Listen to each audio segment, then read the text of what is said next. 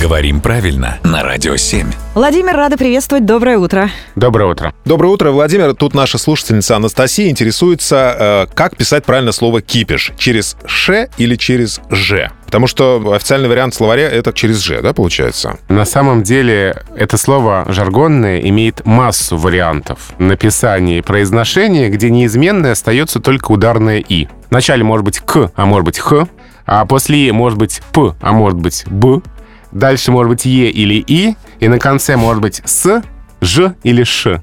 То есть все возможные варианты словари Арго фиксируют хипеш, хипес, хипеш, хипиж, хипис, кибеш и так далее. Их масса. Какой простор, какой полет для мысли. Ну, потому что жаргонное слово с жаргонными словами такое бывает. Но значение одно? Значение одно. От одного из вариантов образован глагол «кипишить». Ага. Но это не значит, что других вариантов нет.